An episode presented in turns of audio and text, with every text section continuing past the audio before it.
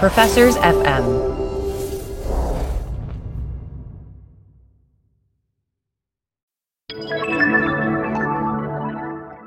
Doug, as you know, we have joined the Professors FM podcast network. So it's extremely exciting. It's like for the first time in my life, I'm going to have academic friends. This is big. And as part of this, we're going to talk about some of the other shows on the network.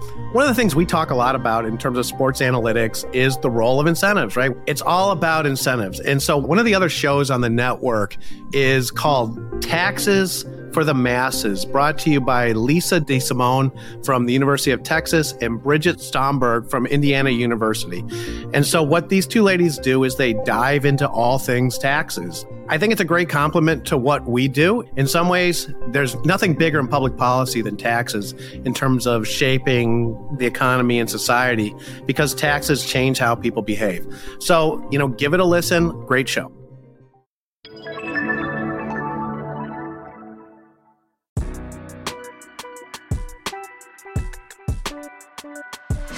Welcome, everyone. Welcome to the Fandom Analytics Podcast, brought to you by the Emory Marketing Analytics Center. We're going to, in the next couple weeks, continue with our NFL Fandom Countdown. Doug at number 15. And this is a team that has been angry with me at the past. But you know what? Back when we first started these countdowns, this club was very much near the bottom. And boy, they like to tell me that they had the record for being the loudest stadium on record. Now, I think the pushback would be we've been the best team in the NFL for the last, I don't know, three, four years, five years perhaps. And so, how can you rank the Kansas City Chiefs at number 15? Well, we should do a ranking of just decibel levels. That like a totally maybe not a fandom rankings, just a stadium most most intimidating atmosphere ranking. I know like my alma mater Georgia caught a lot of flack for not being an intimidating environment. Somebody came out publicly, I think a former Tennessee player and said it just it was like playing in a library or something and then people took it really people took it really personally. So that's like another fans take a lot of pride in creating an environment that's unlike any other environment. And hey, I think Kansas City is one of those fan bases. Did he say it was like playing in an SEC conference library? yeah. okay. Yeah, where um, nobody's where nobody's studying and everybody's like socializing. Uh, okay, so here's the deal. Here's the deal with the Chiefs. So you know, as we've said, these rankings control for the the market and they control for the team success. And so that's where the Chiefs end up having a little bit of a problem. So the Chiefs are going to Super Bowls regularly. They're winning, you know, 12, 13 games pretty much every season. Yeah. But if you look at the numbers, they're still ranked 14th in the NFL, or actually 15th in the NFL in terms of social media following, and very much mid range pricing. So they are very much in a brand equity building phase but they're a middle of the road fandom in terms of the marketing metrics. And yeah, and I understand the I understand the anger coming from Kansas City. Well, they are on the rise though. And we talk yep. all the time about how sustained success in terms of championships is what builds like long-term uh, loyalty, long-term fandom in the NFL. If the Chiefs keep it up, I mean they're they're on pace to crack the top 10 for a franchise that was what in the 20s a couple years ago. I mean, they were toward the bottom of the league.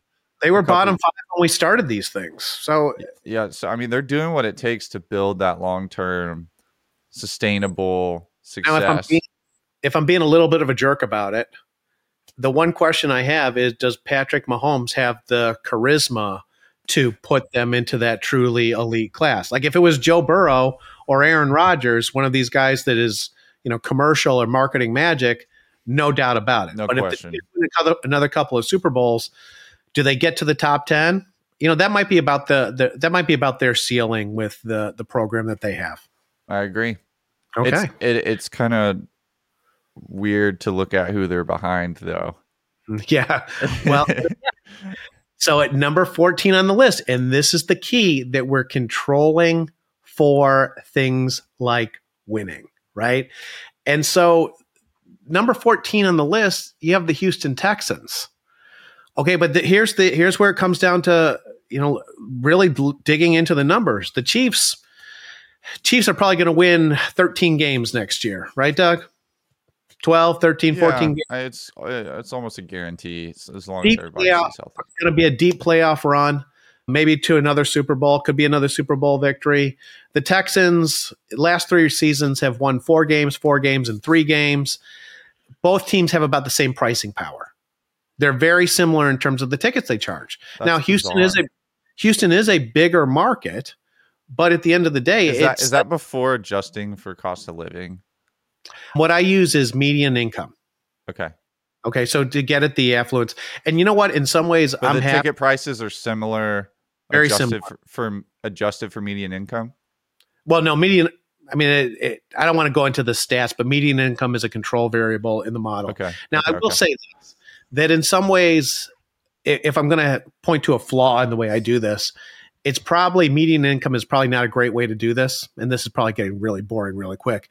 It's probably the key number is like the number of people that make over 100K or over 150 or over 200K Yeah. in a market, because those are the groups that are really in the sweet spot for being able to afford NFL season tickets. Because frankly, th- this is not a middle middle class product anymore. Yeah, I think that's fair. It's just wild to me. The Texans, it's like they're a new team. They are they the newest team in the NFL? I think they go back. Oh, I mean, not including the Rams and Chargers. Yeah, I, I- think that might be. I think that might be the case. I mean, they're relatively new and they've had like zero success. Like, have they won a playoff game ever? I That's don't good question. remember. I don't know uh, uh, that they have.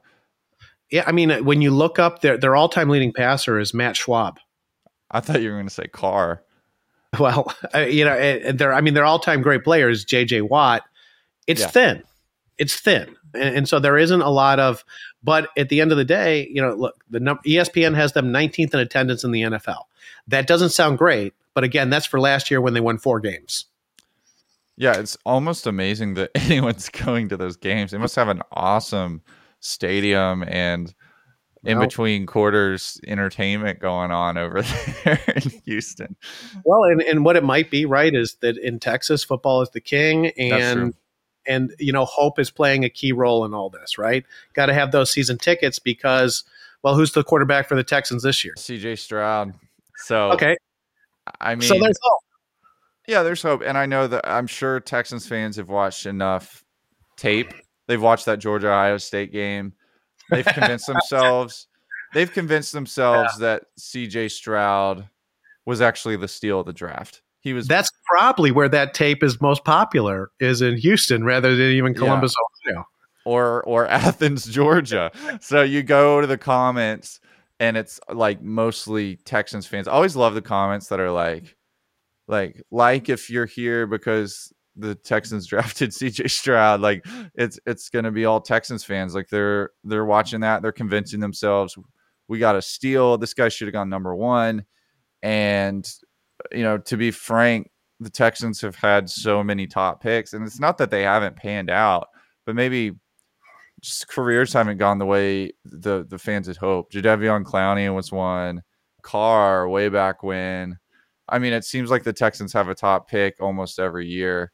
I remember them getting Mario Williams and not knowing who he was, and uh, of course he had a he had a pretty good career. But anyway, Houston, that fan base, they've got to be just fueling themselves with hopium right now because for them to be number 14 with the lack of success, that's got to be a fan base that is just perennially almost delusional, convincing themselves that this next guy is going to be the one that that turns things around. Okay, quick update on the numbers. So the Houston, the Texans entered the league in 2002. So 20 years of history. They've actually had six playoff appearances. So it's very sparse at the very beginning, and then has really fallen off the last four years. Have But- they won playoff games? I don't know if they've won a playoff game. I'm just looking just at. like I don't remember watching the Texans play a meaningful game ever in my life. No.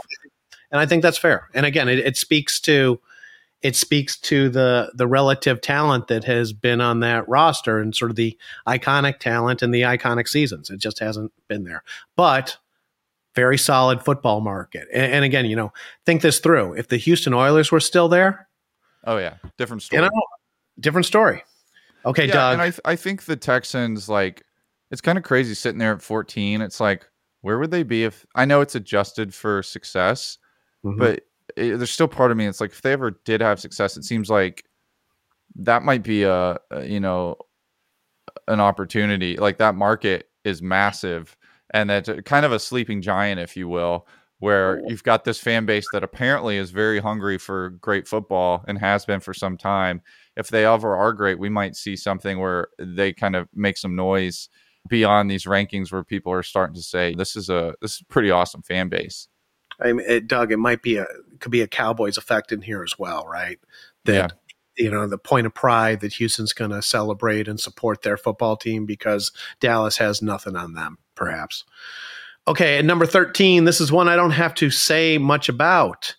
The New York Football Giants, thirteen. That's got to be a little bit disappointing. Now I'll give you one. I'll give you a couple of numbers here. So, the Giants on social media following, and again, you know, this is all adjusted for population and, and team success. Giants have 8.2 million followers on social. And this is just this is a primitive metric of just adding things up across Instagram, Facebook, and Twitter. But that's in between Denver at 7.9 and Seattle at 9.3. And you got to remember, this is a New York team, right? So 20 million people in the metro area and a franchise with a good amount of history. Mhm. Okay, defend your Giants, Doug. I just want to Yeah, start well, by it- saying This is where the personal kicks in, right? I recently met a young lady from New Jersey, and I asked her what she enjoyed doing for fun. And she said that on Sundays in the fall, she enjoys getting upset about the Giants disappointing her. that's her number one hobby. And I was like, that is a good fan right there. Like that that's the first thing she thinks of when I ask her, what do you do for fun? I I get upset my when I watch my team make boneheaded decisions and lose games it feels like they should win. But I think that's how a lot of sports fans feel. I think that sums it up pretty well. But yeah, the Giants fan base, I mean, having been to a game in the old Meadowlands, it's a special one. You got a lot of mm-hmm. accents. I can't do the accent. I wish I could. Just the, kind of the classic New Yorkers, a whole stadium full of them that love that mm-hmm. team. And it's really unique. I mean, as a as someone from that's not from the area, I'd never been to a sporting event where, you know, every person in the stadium has this thick accent and they're all so passionate about this team, but they're also kind of like jaded, like not not like how a Lions fan would be, but I don't know. Giant Giants fans are to me, of course, I am a Giants fan, so they're a special bunch. But 13 seems a little low, especially for the history of the franchise, the Super Bowls. You know, maybe it's like the fact that a lot of their Super Bowl teams have been more defensive oriented and like the quarterbacks, you know, They're iconic quarterbacks. I mean, as a New York Giants football fan, are you going to be upset what I'm about to say? Your No. iconic quarterbacks are pretty average. Yeah, I mean, I think that's the perception of the Giants. And I mean, to be honest, like as a fan, and I know people forget about this because Eli Manning's like everybody loves that guy now. He was not liked in New York for years until he won a Super Bowl. He was kind of like the reason the Giants weren't winning Super Bowls in the eyes of fans. And I mean, most fans you didn't and i remember being one of those fans that felt like you know do we need to move on? Why don't we why don't we you know we're kind of stuck in this situation with this guy. And in hindsight i love eli. I have his jersey. Like i'm i'm a huge fan. But people forget like he was perceived as mediocre for a very long time. And there's people that still think that. I don't. I think if you look at what he did eh, across his career it was pretty phenomenal and people will say, well, it's because of those defenses. I mean, there's no getting around the way he played in some of the heroic acts in those Super Who's Bowls. But Who's the iconic New York Giant New York football giant player, Doug? Lawrence Taylor. Thank you. Hey, you were thinking I was going to say like Saquon Barkley or something. I was, I was genuinely curious if that what the generational differences and you know what. what yeah, I think everyone knows. I think everyone knows it's Lawrence Taylor. Maybe a little bit younger than me, they might say Eli Manning though, simply because his presence. I mean, beyond football, you know, Eli's hosted Saturday Night Live. Like he's been he's become a, a presence outside of football, and I don't know if Lawrence Taylor had as much of that.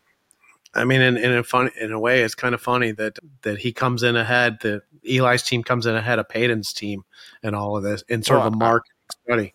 I was really proud of the fact that Eli had more Super Bowls than Peyton until Peyton had to ring chase and go to Denver. Which to me, it's like, does that really count? I feel like that team would have won a Super Bowl with Tim Tebow at quarterback, but that's another story. That would have been a great season. Okay. At number 12, this is another one that frankly surprises me. We've got the Carolina Panthers. Okay. And so I don't think of the Carolina Panthers as NFL football royalty in any way, shape, or form. I think when you dig into the data, that's part of the story is that they did real well when Cam Newton was in his heyday in terms of social media. But the Panthers last year were ninth in attendance. That was a bad team. Sam Darnold and Baker Mayfield. So part of my speculation, again, you know, some of the I'll, I'll speculate and I'll admit when I don't know. I'll admit what I don't know. I wonder if this is just again sort of a football crazy part of the country, SEC adjacent, perhaps a growing market. I mean, there's, there's a lot that suggests you know a lot of North Carolina is sort of like Atlanta, a lot of transplants coming into into the southern market, but you know it, it could also be a matter of that there aren't other well established pro football teams. The SEC is just to the south. Maybe some of it bleeds over. But mm-hmm. it's it's a surprising one to me with the Panthers at 12. But again, you know, you think about who's about to arrive there. You know, and a lot of these top quarterback prospects do not work out. But perhaps this is a this is an opportunity. This is an interesting market. So a place where fandom might be relatively special going forward. Yeah. I think that everyone I know who is a Panthers fan is a transplant or my brother. My brother just randomly, when we were five and decided who our teams were going to be, he picked the Panthers, and he's been a lifelong Panthers fan for real. But everyone I know that's that's a Panthers fan other than him is a transplant, and uh, that city, for whatever reason, has done a better job at converting their transplants than almost any other city I can think of. I don't know very many people who move to Atlanta from another state, particularly from another state that has a team and became a Falcons fan. I don't know people. I mean, I, I look down the list of teams that we have, and it's like, well, I've never lived in Green Bay. I have no idea. I'm, i imagine it would be pretty good there, or like New England or or Philadelphia or something like that. But you know, I a lot of these teams. You, you'll know people who live in the state or live in the city and they're pulling for another team. I think like the city of Los Angeles, for example, because we've talked about the Rams, we've talked about the Chargers. I would imagine, and I would love to see the statistic here. I would imagine there are more fans in the city of Los Angeles of opposing football teams than there are of the Chargers or the Rams. Carolina is nothing like that. Everyone I know, and I know people who were diehard Washington football fans who moved from DC to Charlotte and partially because of the situation in Washington, partially because of the appeal of the Panthers, became Panthers fans. And so they are converting their transplants unlike any other team. And I think that's a big part of why they're so highly ranked for this is the this is the highest ranked like quote unquote new football team. They've they they don't have a long history and they have I think one Super Bowl if if I'm not mistaken. I know they lost that one with Cam Newton, and I believe they played in another one with Jake Delhomme. Yeah, but, lost. They've lost two Super Bowls. Oh, they lost both of those. Okay, so so no Super Bowls, sitting at twelve. You know, in pretty elite company. I mean, ahead of a ahead of a franchise like the Giants that has this history and that has a bunch of trophies. I've seen them in person and a major market. Like that's pretty impressive. They're doing something right over there. Well, at number 11, number 11, again, like I said, I, am kind of getting repetitive here about how interesting all of these are. Number 11, my initial thought when I see the, the ranking here is why did the Sonics leave? Okay. Still you know, that's Seattle, that. Market, that Seattle market I think was sort of a sleepy backwater for a long time. But and again, you you mentioned this idea that some markets do better with transplants than other markets. Seattle, I think, has done phenomenally well with creating new fans. Now, obviously, there's been a lot of money and a lot of tech money that's flown into Seattle. I don't think Seattle was a great sports market, but Seattle is a tremendous sports market across the NFL, across soccer. I, mm-hmm. You know, I mean, Seattle is a crazy sports market to the point where the idea of moving from the Seattle market to Oklahoma City, in hindsight, is one of the craziest things you can imagine a team ownership doing. So we've got the Seahawks at number 11. I still have no idea what they were thinking. And I think if the Seattle Sonics, with the fan base they had intact, had they had those teams with Kevin Durant, Russell Westbrook, James Harden, they might have one of the top fan bases in the NBA at this point with with the success they likely would have had. I think if they'd kept, yeah, I think that's I think that's dead on in terms of how that market has ex- exploded and sort of the youthfulness of the sports fans. And I think it's a matter of time before the NBA moves back to Seattle. It's just that's a huge mistake in my opinion that they're never they're never going to get it back. They're never I mean they lost that momentum and these great years of sports in Seattle. But the Seahawks, having visited their stadium, I, I remember being there. I did a tour of the stadium, and by the end of it, I was like, "Why did I choose the Giants?" Like, you know, it's like I'm married to the Giants, but the Seahawks came into play, and I'm like, "Wow, this is a this is a really cool thing they got going here." The whole 12th man culture, that stadium is unbelievable. You can see the skyline right behind it. It's cut open. It, it feels like you're in a pirate ship of sorts, and then it's it's got little uh, like roofing where it's outdoors, but it, it maintains a lot of the noise and part of why it's so loud in there. You know, notorious for having caused earthquakes on the Richter scale during the Marshawn Lynch run back. But I mean, phenomenal fan base. It's one where the fans probably look at this list and feel like we're definitely higher just purely based off of loudness. Pure, I mean, these other teams don't have the 12th man like we do so I and I understand where they're coming from there. I think it's a special fan base. I think it's you know, I like I like everything about Seattle. And I'll say this: I did an internship in Portland when I was in college, and the Seattle Seahawks. They're not just the football team of Seattle. They're not just the football team of the state of Washington. They're the football team of the Pacific Northwest. Everyone in Portland pulls for the Seattle Seahawks. Anyone that watches football, I will say. And so that's something interesting to think about you, what other football teams are in that region of the country? You look at the surrounding states, there's nothing. And so they kind of have a monopoly on that area and are more of a Pacific Northwest team than a Seattle team. And Seattle is already a massive market, by the way. Okay, a couple of numbers to sort of wrap up the the Seahawks. When you look at the retired numbers for the franchise, Kenny Easley, Walter Jones, Steve Largent, Cortez Kennedy, but also number 12, the fans going to your point that they've really embraced that. In terms of recent success, they've missed the playoffs only five times in the last 20 years, Doug, but only one Super Bowl in the franchise history. So it's an amazing market that probably just hasn't had the, you know, it, it hasn't had the sustained success and it hasn't had those truly iconic figures. I mean, the, the, the quarterback for this franchise is clearly Russell Wilson, but I'm not sure that he ends up on that same page as, you know, some of the other guys that, and we're about to hear a bunch of those names as we get to the top 10. Yeah. And Russell Wilson, I feel like his later career years are affecting Tarnishing his, tarnishing his long term perception. It's like if he had retired out of Seattle, he's thought of as this elite guy. And now it's like, especially seeing Geno Smith have success in that system last year, a guy who didn't have success anywhere else, and hey. Russell Wilson not have success in Denver. Seattle exemplifies the fact that coaching matters. Pete Carroll's, yeah. you know, Pete, Pete Carroll probably doesn't get it. He's like probably West Coast Belichick at this point in terms yeah. of his, the college yeah. and the level. Yeah, and I think that Russell Wilson, you know, being your all-time great quarterback, I mean, Hasselbeck was pretty good too, but Russell Wilson, I don't know how his legacy goes down. We'll see how his career ends, but some of these guys, it's like it'd be better for them to pull a Tiki Barber and retire kind of in their prime than to play to the point of just not even being a good player anymore. And it's like people forget that you ever were a great player. You see that all the time in the NBA with these older. I remember Shaq playing for like the Celtics and the Cavaliers and the Phoenix Suns.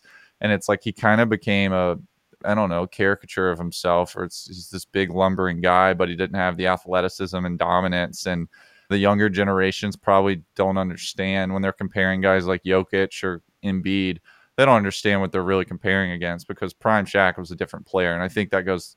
That's the same with Russell Wilson, and and Seahawks fans also probably aren't super thrilled that he left, and so I think that there's his whole reputation is just totally tarnished this last year. Okay, we're going to wrap it there. So, more content at www.fandomanalytics.com.